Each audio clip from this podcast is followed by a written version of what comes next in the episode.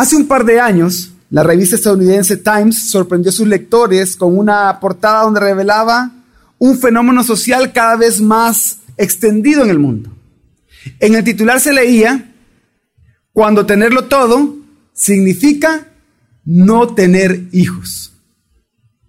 Ahora la tendencia a aumento en, en algunos matrimonios son las parejas DINK, D-I-N-K por sus siglas en inglés, que significa doble ingreso sin hijos. Los DINK surgieron en Europa y son parejas que prefieren mantenerse sin hijos y dedicar sus vidas al desarrollo profesional, invierten sus ingresos en ellos mismos y logran un nivel económico de medio alto a alto.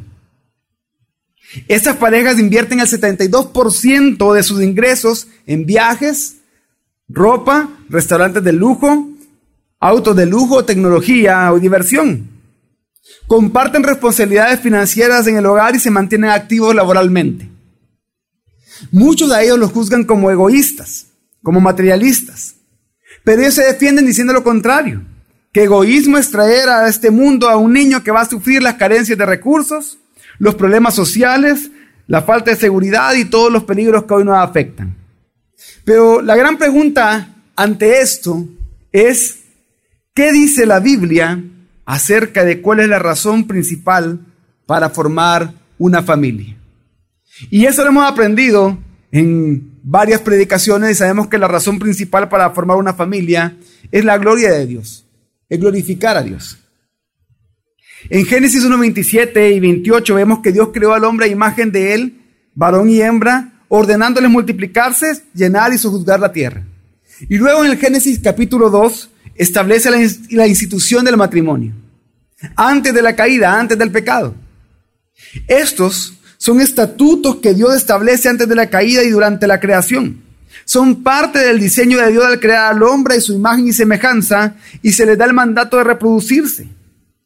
El diseño de Dios desde la creación es que el hombre y la mujer se unan y al unirse puedan procrear.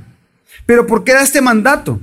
Porque Dios desea que por medio de tener hijos los creyentes expandan su imagen al criar hijos que por la gracia de Dios reflejan la imagen restaurada de Dios en el mundo. Pero este llamado solo se puede realizar por el Evangelio y en el Evangelio. Dios nos salvó para que seamos como Cristo y siendo como Cristo demos frutos para gloria de Él. Así, cuando nos casamos y formamos una familia, creemos que como Dios lo hizo con nosotros, Dios salvará también a nuestros hijos. Así también la imagen de Dios será, restaurada en ellos y luego en los hijos de nuestros hijos. Solo la obra redentora de Cristo hace esto en nosotros. Y ya que Cristo nos adoptó, ahora cumplimos el llamado de esparcir la imagen de Dios en la tierra. Pero ¿cómo podemos hacer esto como familias? Cuando cumplimos con el deber de hacer discípulos comenzando desde nuestro hogar, comenzando a partir de nuestros hijos. Entonces cumplimos el llamado a llenar la tierra para que Dios sea glorificado. Cuando hablamos de restaurar la imagen de Dios en nosotros y que esa imagen sea restaurada en nuestros hijos, solo se puede hacer proclamando, aconsejando y enseñando el Evangelio. Solo por medio del Evangelio una ciudad puede ser edificada. Por eso el título de este sermón es La herencia de Dios para la edificación de la ciudad.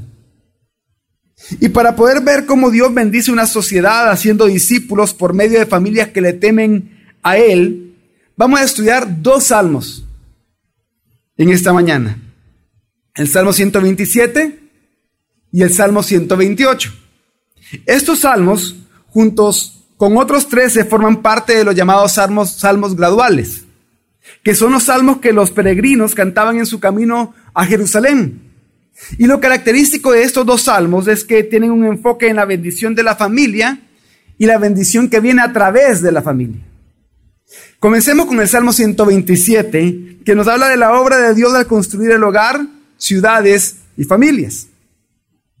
El Salmo 127 fue escrito por Salomón. Al ser Salomón su autor, este salmo fue escrito cuando la monarquía ya estaba bien establecida. Y por lo tanto, el pueblo de Dios ya estaba en el lugar de Dios, disfrutando la bendición de Dios y bajo el gobierno de Dios que se hacía por medio del rey.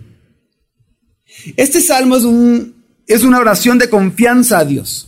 y se centra enteramente en la soberanía de Dios que está entronizado en el cielo y la confianza que manifestamos al conocer esa realidad.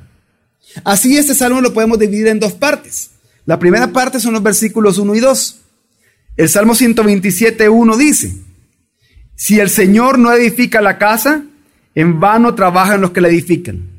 Si el Señor no guarda la ciudad, en vano vela la guardia. Y es que comienza diciendo, si el Señor no edifica la casa. Sin la obra y la bendición de Dios, en vano puede trabajar cualquier que está edificando algo, cualquier emprendimiento que el ser humano haga. Si el Señor no guarda la ciudad, y es que los guardias tenían su función y debían de permanecer vigilando. Pero la obra y la bendición de Dios es necesaria para realmente proteger la ciudad. Una ciudad puede tener cientos de miles de guardias, pero quien de verdad protege es el Señor. Y es que este primer versículo tiene grandiosas palabras que bien se podrían grabar en las puertas de nuestras casas, en la entrada de nuestras casas, o para enmarcar en cualquier oficina gubernamental. Pero aún mejor sería que estas palabras de este primer versículo fueran grabadas en el corazón de todos aquellos que tenemos el privilegio de edificar hogares, de todos aquellos que guardan y que gobiernan ciudades. Porque el salmista aquí no está pidiendo que el constructor deje de trabajar, ni que los guardias dejen de vigilar, mucho menos que alguien, quien sea, pretenda mostrar su confianza en Dios al quedarse de brazos cruzados y no hacer nada. Al contrario, todos debemos de obrar con esfuerzo. Lo que se prohíbe es que pongamos nuestras confianzas en las cosas que hacemos, en las cosas que hemos hecho. Porque todo esfuerzo que hagamos sin confiar en el Señor, todo esfuerzo que hagamos sin buscar su bendición, es vano y va a acabar en frustración. Y el versículo 2 dice, es en vano que os levantéis de madrugada que os acostéis tarde, que comáis el pan de afanosa labor, pues Él da a su amado aún mientras duerme. Y cuando dice que es vano que se levanten de madrugada, no está hablando de que no hay que esforzarse. Al contrario, muchos de los proverbios de Salomón alaban al trabajador que madruga. Desde el primer versículo de este salmo podemos entender que la intención del salmista es que la confianza que muchos ponen en su trabajo genera ansiedad. Pero la ansiedad que genera el trabajo diario, lo que está mostrando es que al final de cuentas no están dependiendo de Dios, sino que están dependiendo de Dios mismo y las circunstancias que los rodean. En resumen, en estos primeros dos versículos, el salmista afirma que el esfuerzo de edificar y proteger sin la bendición del Señor es vano. Pero también está afirmando la vanidad del trabajo sin la confianza en Dios. En pocas palabras, toda actividad sin confianza en el Señor es vano. Todo es vano sin la bendición de Dios. De esta manera, la segunda parte del versículo, que son los versículos 3 al 5, comienza diciendo en el versículo 3, He aquí, herencia del Señor son los hijos, y recompensa del fruto del vientre Después de considerar la sabiduría de confiar en Dios al construir una casa, vemos que realmente un hogar se edifica con más que ladrillos y que con madera. Porque he aquí don, regalo, herencia de Dios son los hijos. Y es que ¿de qué sirve tener una gran casa, hermanos? La mejor de las casas, si no es para el disfrute de la familia. ¿De qué sirve que la ciudad esté segura, vivir en la ciudad más segura, si no es para familias que vivan en ellas.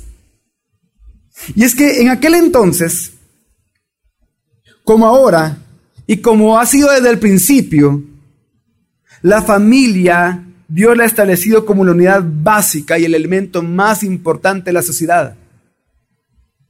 Y como vamos a ver más adelante, y para que las familias cumplan esta función en la sociedad deben de temer a Dios.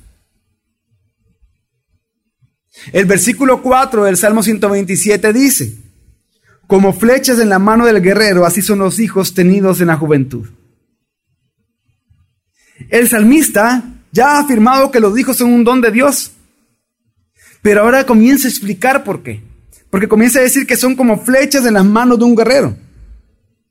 Y de una manera impresionante, un comentarista bíblico hace las siguientes consideraciones de cómo en muchas maneras los hijos son como flechas en las manos del valiente o en las manos de un guerrero.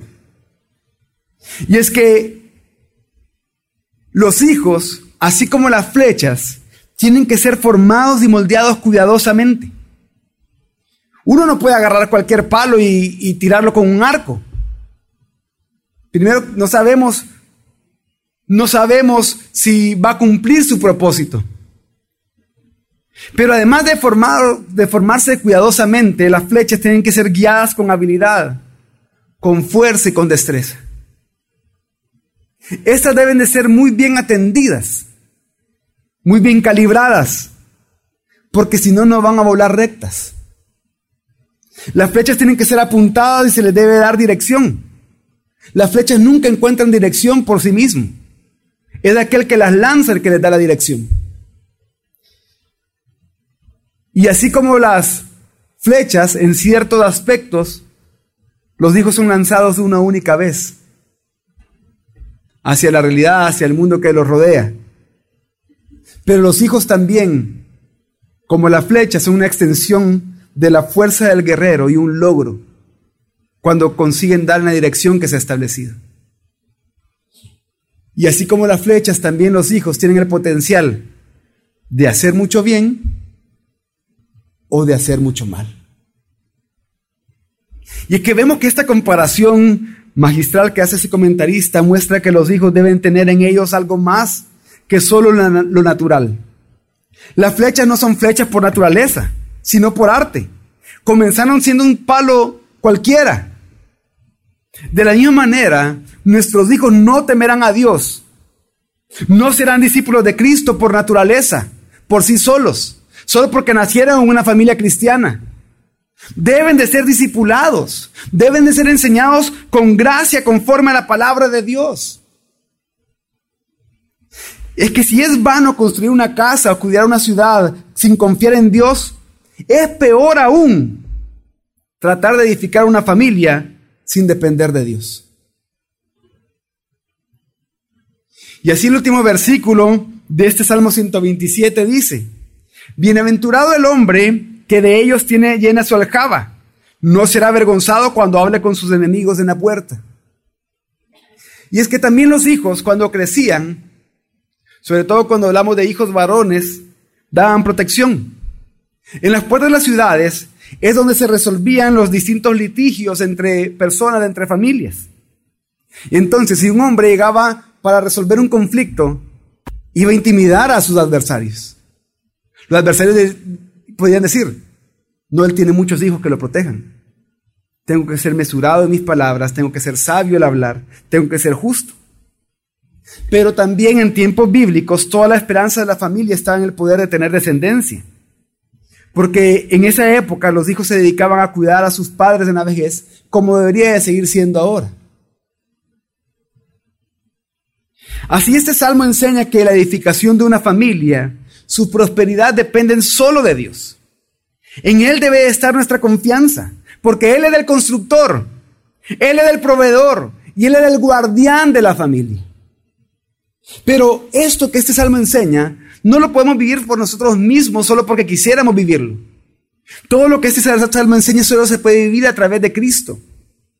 Porque sin Cristo es vano, todo es vano. Sin Cristo es vano edificar, es vano trabajar, es vano proteger. ¿De qué sirve que usted se esfuerce a darle la mejor educación a su hijo en los mejores colegios según sus propias conclusiones, en las mejores universidades según sus propias opiniones,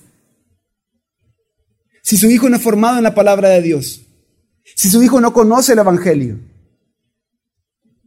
lo que va a pasar es que va a tener una persona muy bien formada, pero que al morirse se va a perder eternamente. Y va a ser vano. Va a ser vano haber construido en su familia, haber trabajado en su familia, haber protegido a sus hijos. Porque lo que, si lo hacen así, sin Cristo, va a carecer de propósito, de significado, de trascendencia eterna. Y es que es solo en Cristo que la vida puede tener propósito, que la vida puede tener significado, que la vida puede tener trascendencia eterna. Y eso se enseña en las familias. Sin Cristo es vano, hermanos. Y con esa idea de la vanidad de la vida sin Cristo, vamos a hablar ahora del otro salmo, del Salmo 128. La bendición de la familia que teme al Señor. El Salmo 128 es una bienaventuranza que canta la felicidad de la vida familiar en el contexto de Jerusalén e Israel.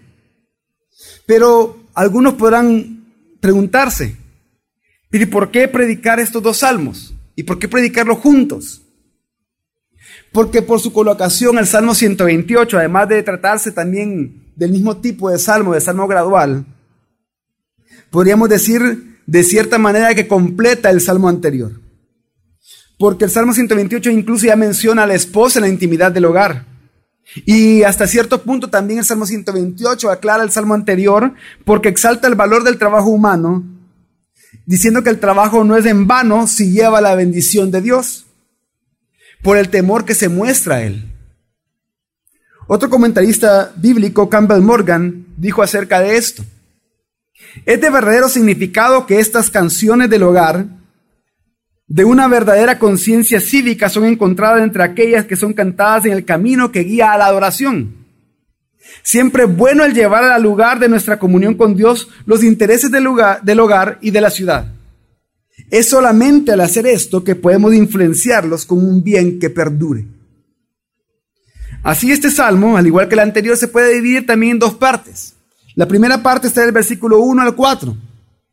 De esta manera el versículo 1 dice, Bienaventurado todo aquel que teme al Señor, que anda en sus caminos. Y es que la felicidad no solo pertenece a algunos, sino que pertenece y son bienaventurados todos los que temen al Señor. Pero ¿quiénes son los que temen al Señor? Los que andan en sus caminos. El temor a Dios no es tener únicamente ciertos sentimientos de emociones específicas hacia Dios. El temor a Dios es una vida de obediencia. Nadie puede decir que teme a Dios sin obedecerle. Si usted dice que teme a Dios pero no está obedeciendo su palabra, lo más seguro es que está viviendo una vida religiosa, pero no está viviendo una adoración verdadera a Él. Y el salmista está afirmando que es bienaventurado el que obedece al Señor con temor. Pero ¿por qué es bienaventurado el que obedece al Señor con temor? Primero porque es dichoso porque va a disfrutar del fruto de su trabajo. Pero también es dichoso por su familia porque su esposa es virtuosa y sus hijos son fuertes. Por eso los versículos 2 y 3 dicen, cuando comas del trabajo de tus manos, dichoso serás y te irá bien. Tu mujer será como fecunda vid en el interior de tu casa, tus hijos como plantas de olivo alrededor de tu mesa. Y es que para el que teme al Señor el trabajo es una bendición. El trabajo es una oportunidad diaria de glorificar su nombre, de vivir corandeo delante de Él, para su gloria, bajo su autoridad, consciente de la presencia de Él en todo momento. Porque para que el tema del Señor, Él coseche y recibe el fruto dulce de su empeño, según aquella vocación a la que ha sido llamado. En el Salmo 128 se simboliza y se realiza, se establece la unidad familiar. Aquel que teme al Señor será bendecido con un gran hogar, con un feliz hogar. El hogar será feliz en su mismo centro. Ahí los hijos crecerán. Está hablando de un sentido de comunidad, un sentido de felicidad. Y algo que es sumamente interesante en el versículo 3 es que se dice que la esposa es como vid que lleva fruto y los hijos como plantas de olivo. Estos eran dos cultivos de suma importancia en Israel, muy característicos en Israel. La vid y el olivo son símbolos bíblicos de una vida abundante. Pero la vid y el olivo no son alimentos básicos. No son alimentos eh, como el trigo o el maíz. Sino que son alimentos que simbolizan bendiciones. Porque las uvas y el vino de la vid que lleva fruto y el aceite de las plantas de olivo no eran necesarios para sobrevivir. No eran necesarios para la supervivencia pero alegraban la vida, hacían la vida mucho mejor. Un matrimonio feliz y unos hijos florecientes no son esenciales para sobrevivir, pero son una gran bendición de Dios que enriquecen la vida grandemente. Y es que un hogar así como el que describe estos dos versículos es fruto del temor y la obediencia a Dios. Y es que recordemos un poco qué es el temor a Dios. El temor se muestra o comienza conociendo a Dios, conociendo sus obras, conociendo su propósito, conociendo su voluntad por medio de la palabra. Y así cuando una persona, cuando una familia conoce a Dios, se asombra de Dios. Y ese asombro naturalmente va a llevar a la adoración a Dios, a una vida de gratitud. Ya no de queja, ya no de amargura, gratitud al Señor porque lo conocemos. Y esa gratitud nos va a llevar a servirle con obediencia a Dios. Lo cual hace que vayamos cada día aborreciendo el pecado y deseemos cada vez más deleitarnos en Dios al conocerlo más y más aún. ¿Qué quiere decir entonces? Que se está ligando la bendición de tener un hogar así directamente con el temor a Dios. Quiere decir que, el que tener un hogar así es fruto del discipulado. No es por casualidad. Es fruto de enseñar a vivir en el temor a Dios. De hecho, el discipulado está implícito en este salmo. ¿Cómo? ¿De qué manera el discipulado está implícito en este salmo? ¿Saben ustedes que los árboles de olivo toman largo tiempo para madurar y volverse beneficiosos? Pueden llegar a pasar hasta 40 años hasta que den su primera cosecha. Pero después de estos árboles de ser pacientemente cultivados, se vuelven bastante valiosos y continúan produciendo una rentable cosecha por siglos. Probablemente por mucho más tiempo que cualquier otro árbol que de frutos o cualquier otra planta. Los beneficios que les da a largo plazo, estos son increíbles. Así como los beneficios a largo plazo que da instruir y enseñar la palabra de Dios a nuestros hijos desde pequeños. Todo el tiempo. Aún a ese hombre, a esa mujer ya que pasa los 30 años, siga aconsejándole la palabra. Aún si no vive ya con usted, busque las oportunidades de seguir siendo un discipulador para sus hijos, no importa la edad que tengan. Y es que, así como el olivo, son los hijos en el hogar cristiano. Ellos no son como la hierba que hoy está y mañana desaparece. Son como árboles de olivo que a su debido tiempo darán fruto. Pero esa clase de fruto va a depender de la clase de discipulado que usted les dé. El versículo 4 dice, He aquí, así será bendecido el hombre que teme al Señor. El salmista entonces está reafirmando que la satisfacción del trabajo y la familia serán las bendiciones del que teme al Señor. Por eso en su segunda parte de este salmo, en los versículos 5 y 6, ya esto lo lleva hacia la ciudad, no se queda en la familia, lo lleva a la comunidad. El versículo 5 dice, el Señor te bendiga desde Sión, vea la prosperidad de Jerusalén todos los días de tu vida. Era natural para el autor del Salmo 128 y también era natural para aquellos que lo cantaban cuando iban subiendo hacia Jerusalén, el pensar en la conexión de las bendiciones de Dios con la ciudad de Jerusalén. Y es que dice, el Señor te bendiga desde Sión. Dios tiene bien para su pueblo que sale desde Sión. A mí me impresionó, yo se lo comentaba a algunos de los pastores durante la semana, como un comentarista bíblico explicaba las bendiciones que salen desde Sion. Él dijo, cuando consideramos mucho de la enseñanza y el ministerio de Jesús en Jerusalén, vemos que las bendiciones salieron desde Sion. Cuando consideramos que Jesús murió como sacrificio y sustituto por nuestros pecados en Jerusalén, vemos que fuimos bendecidos desde Sion. Cuando consideramos que Jesús se levantó de entre los muertos y ascendió a los cielos desde Jerusalén, podemos ver que fuimos bendecidos desde Sión. Cuando consideramos que el Evangelio fue predicado a partir de Jerusalén y que la iglesia nació ahí, podemos ver que fuimos bendecidos desde Sión. Y es que como les dije al inicio de la predicación, el llamado de las familias cristianas solo se puede realizar por el Evangelio y en el Evangelio. Porque solo por medio del Evangelio una ciudad puede ser edificada. Para los redimidos, Para los que tenemos al Señor es una bendición ver el bien de nuestra ciudad. Un hogar feliz no es suficiente para nosotros, sino que deseamos ver nuestra ciudad bendecida por el Evangelio. Los hogares fuertes, los hogares felices, los hogares piadosos, los hogares centrados en el Evangelio bendicen y edifican nuestra ciudad. La pregunta es, ¿es su hogar un hogar fuerte? ¿Es su hogar un hogar feliz? ¿Es su hogar un hogar piadoso? ¿Es su hogar un hogar centrado en el Evangelio? Y si responde que sí a todo lo anterior, entonces dígame cómo su hogar está bendiciendo y edificando San Salvador.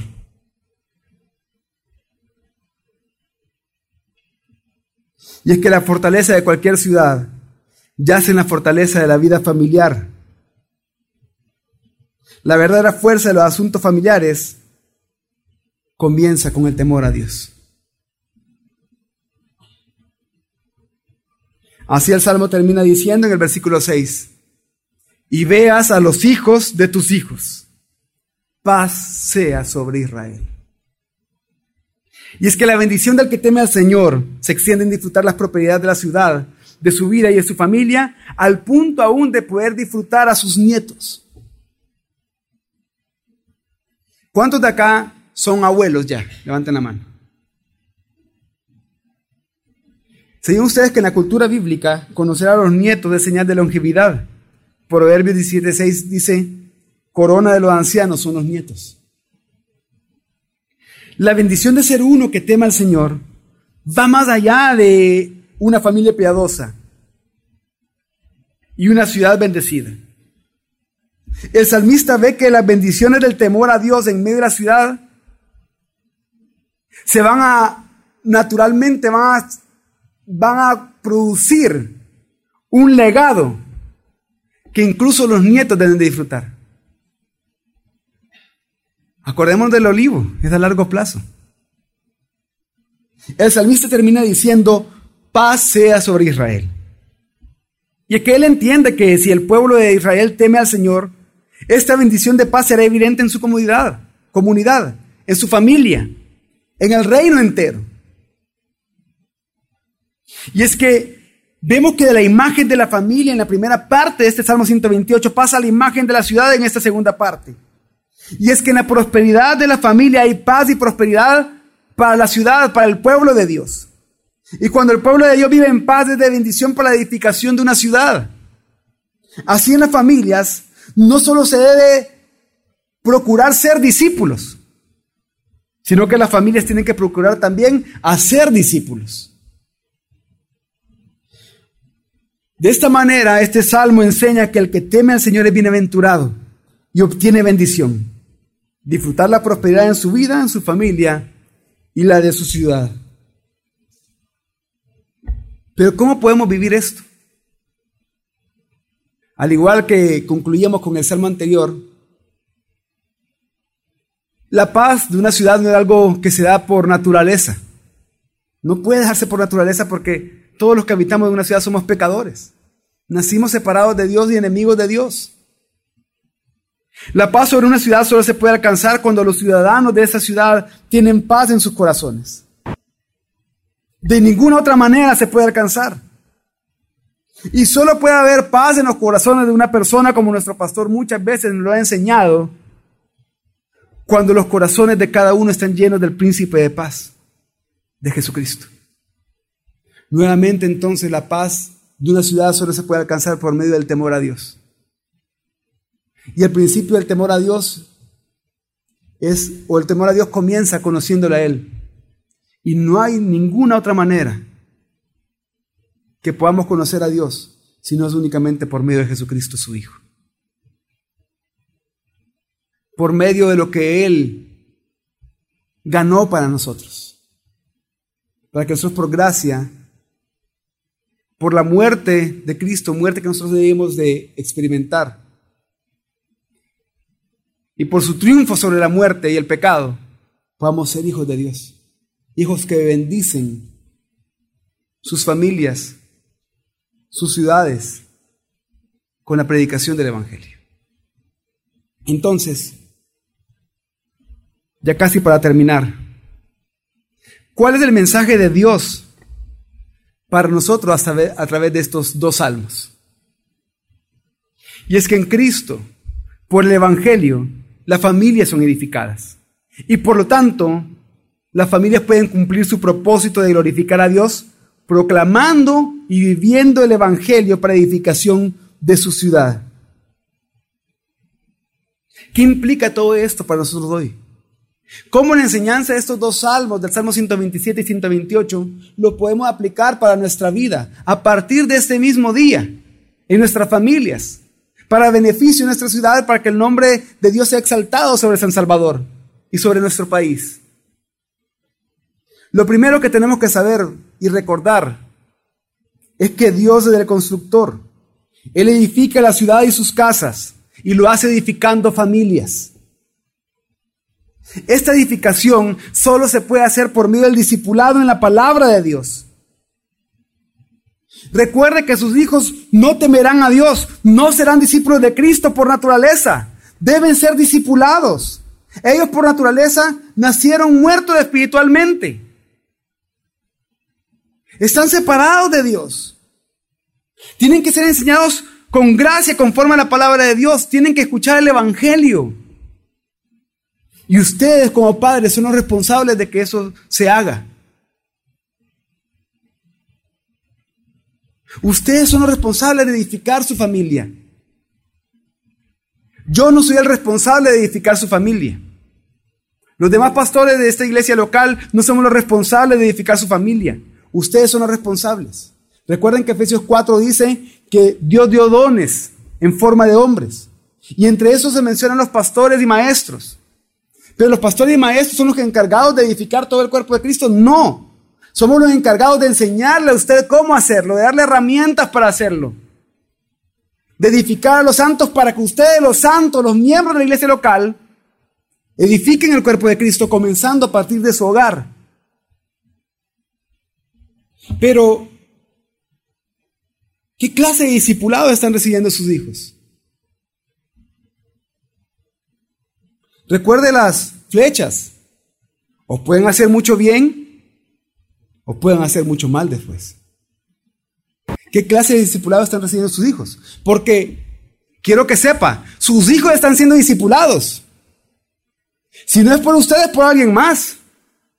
Si no es conforme a la palabra, es conforme al mundo pero están siendo discipulados todo el tiempo. Por medio de los programas de televisión están siendo discipulados. Por medio de las películas que ven, de los libros que leen, de la música que escuchan, están siendo discipulados. Están recibiendo información que se está grabando en su mente y que después lo comienzan a ver como algo normal.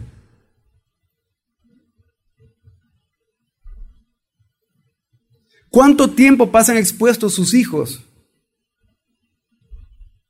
a consejo de hombres versus el tiempo que pasan sus hijos expuestos al consejo de Dios?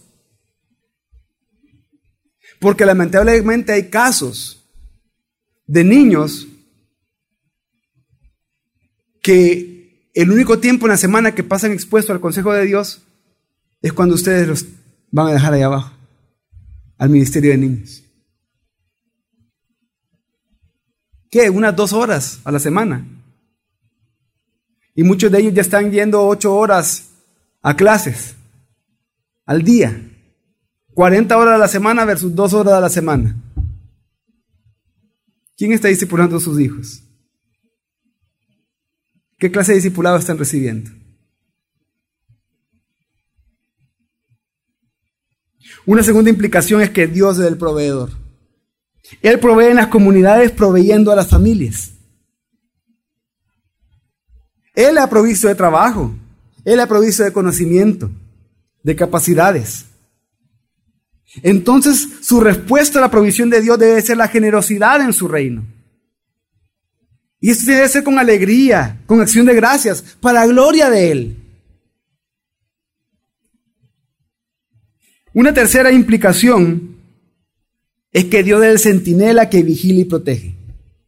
Dios protege una ciudad protegiendo integralmente a las familias. Y es que es necesaria la protección de Dios en la familia, no nada más la protección física, porque no podemos ignorar, hermanos, la guerra espiritual en la que nos encontramos. Si usted está ignorando una guerra espiritual en la que estamos, entonces ya cayó en las mentiras del enemigo. Y el enemigo ya ganó terreno entonces en su mente, en su vida, en su familia. Hay una batalla espiritual en los hogares, en los matrimonios, con sus hijos, en los colegios y universidades. No podemos bajar la guardia. Hoy usted ya puede estar ni seguro de dejar a sus hijos enfrente de la televisión viendo caricaturas porque no sabe lo que van a ver. En la que incluye ya conductas homosexuales entre, entre los personajes de las caricaturas. Parejas homosexuales, parejas de lesbianas, que lo muestran como natural. En la serie de televisión que sus hijos menores de 18 años ven. Se ve como algo natural. En lo que se les está enseñando a sus hijos en los colegios. Según una agenda muy bien planificada para ganar la mente de sus hijos. La batalla espiritual solo se puede luchar en Cristo. Pero también requiere preparación de nuestra parte. Requiere que estudiemos la palabra de Dios. Y requiere que oremos perseverantemente por nuestra familia. No es un juego en el que estamos. Una cuarta implicación es que la bienaventuranza en la familia solo viene por el temor a Dios. Nuevamente, al conocer a Dios por medio de la palabra, la familia va a adorarle y obedecerle con gratitud. La familia va a servir a Dios, procurando de esta manera vivir en pureza cada día y procurando buscar agradar a Dios en todo lo que hagan. ¿Quiere ser bienaventurado en su familia? Tema a Dios. Tema a Dios. En quinto lugar, esta bienaventuranza se muestra en el disfrute y complacencia de lo que Dios nos ha dado por gracia, nuestra familia y nuestro trabajo, y en comprender que todo es para glorificarlo a Él. Hagamos todo lo que hacemos confiando en el Señor, dependiendo de Él. Si no todo lo que usted haga en su trabajo, en sus momentos libres, en su familia, va a ser en vano, va a llevar a frustración. Disfrute la bendición de Dios a través del trabajo que le ha dado. Disfruta la bendición de Dios a través de la familia que le ha dado. No se queje. No se amargue. A medida que vaya conociendo a Dios, asómbrese de Él. Y vea que son más grandes las bendiciones de Él mostradas por su misericordia y bondad que las distintas circunstancias adversas a las que nos podemos enfrentar. Y por último, la bienaventuranza en la familia que tiene satisfacción en Cristo debe de influenciar la sociedad por medio de proclamar, aconsejar y enseñar el Evangelio. Dios tiene como propósito el que cada familia cristiana trabaje para el avance de su reino. Este propósito se cumple por la unidad entre esposo y esposa, por medio de disipular a sus hijos, según la palabra de Dios, para que así toda la familia Pueda testificar el Evangelio con su voz, pero también con su vida, con su conducta, con la manera en que se comporta en la sociedad. Así, en una familia que tema a Dios, cada uno de sus miembros son discípulos de Cristo que buscan hacer discípulos. Bienaventurada la familia que temiendo al Señor cumple su propósito de edificar su ciudad, proclamando y viviendo el Evangelio. Vamos a orar.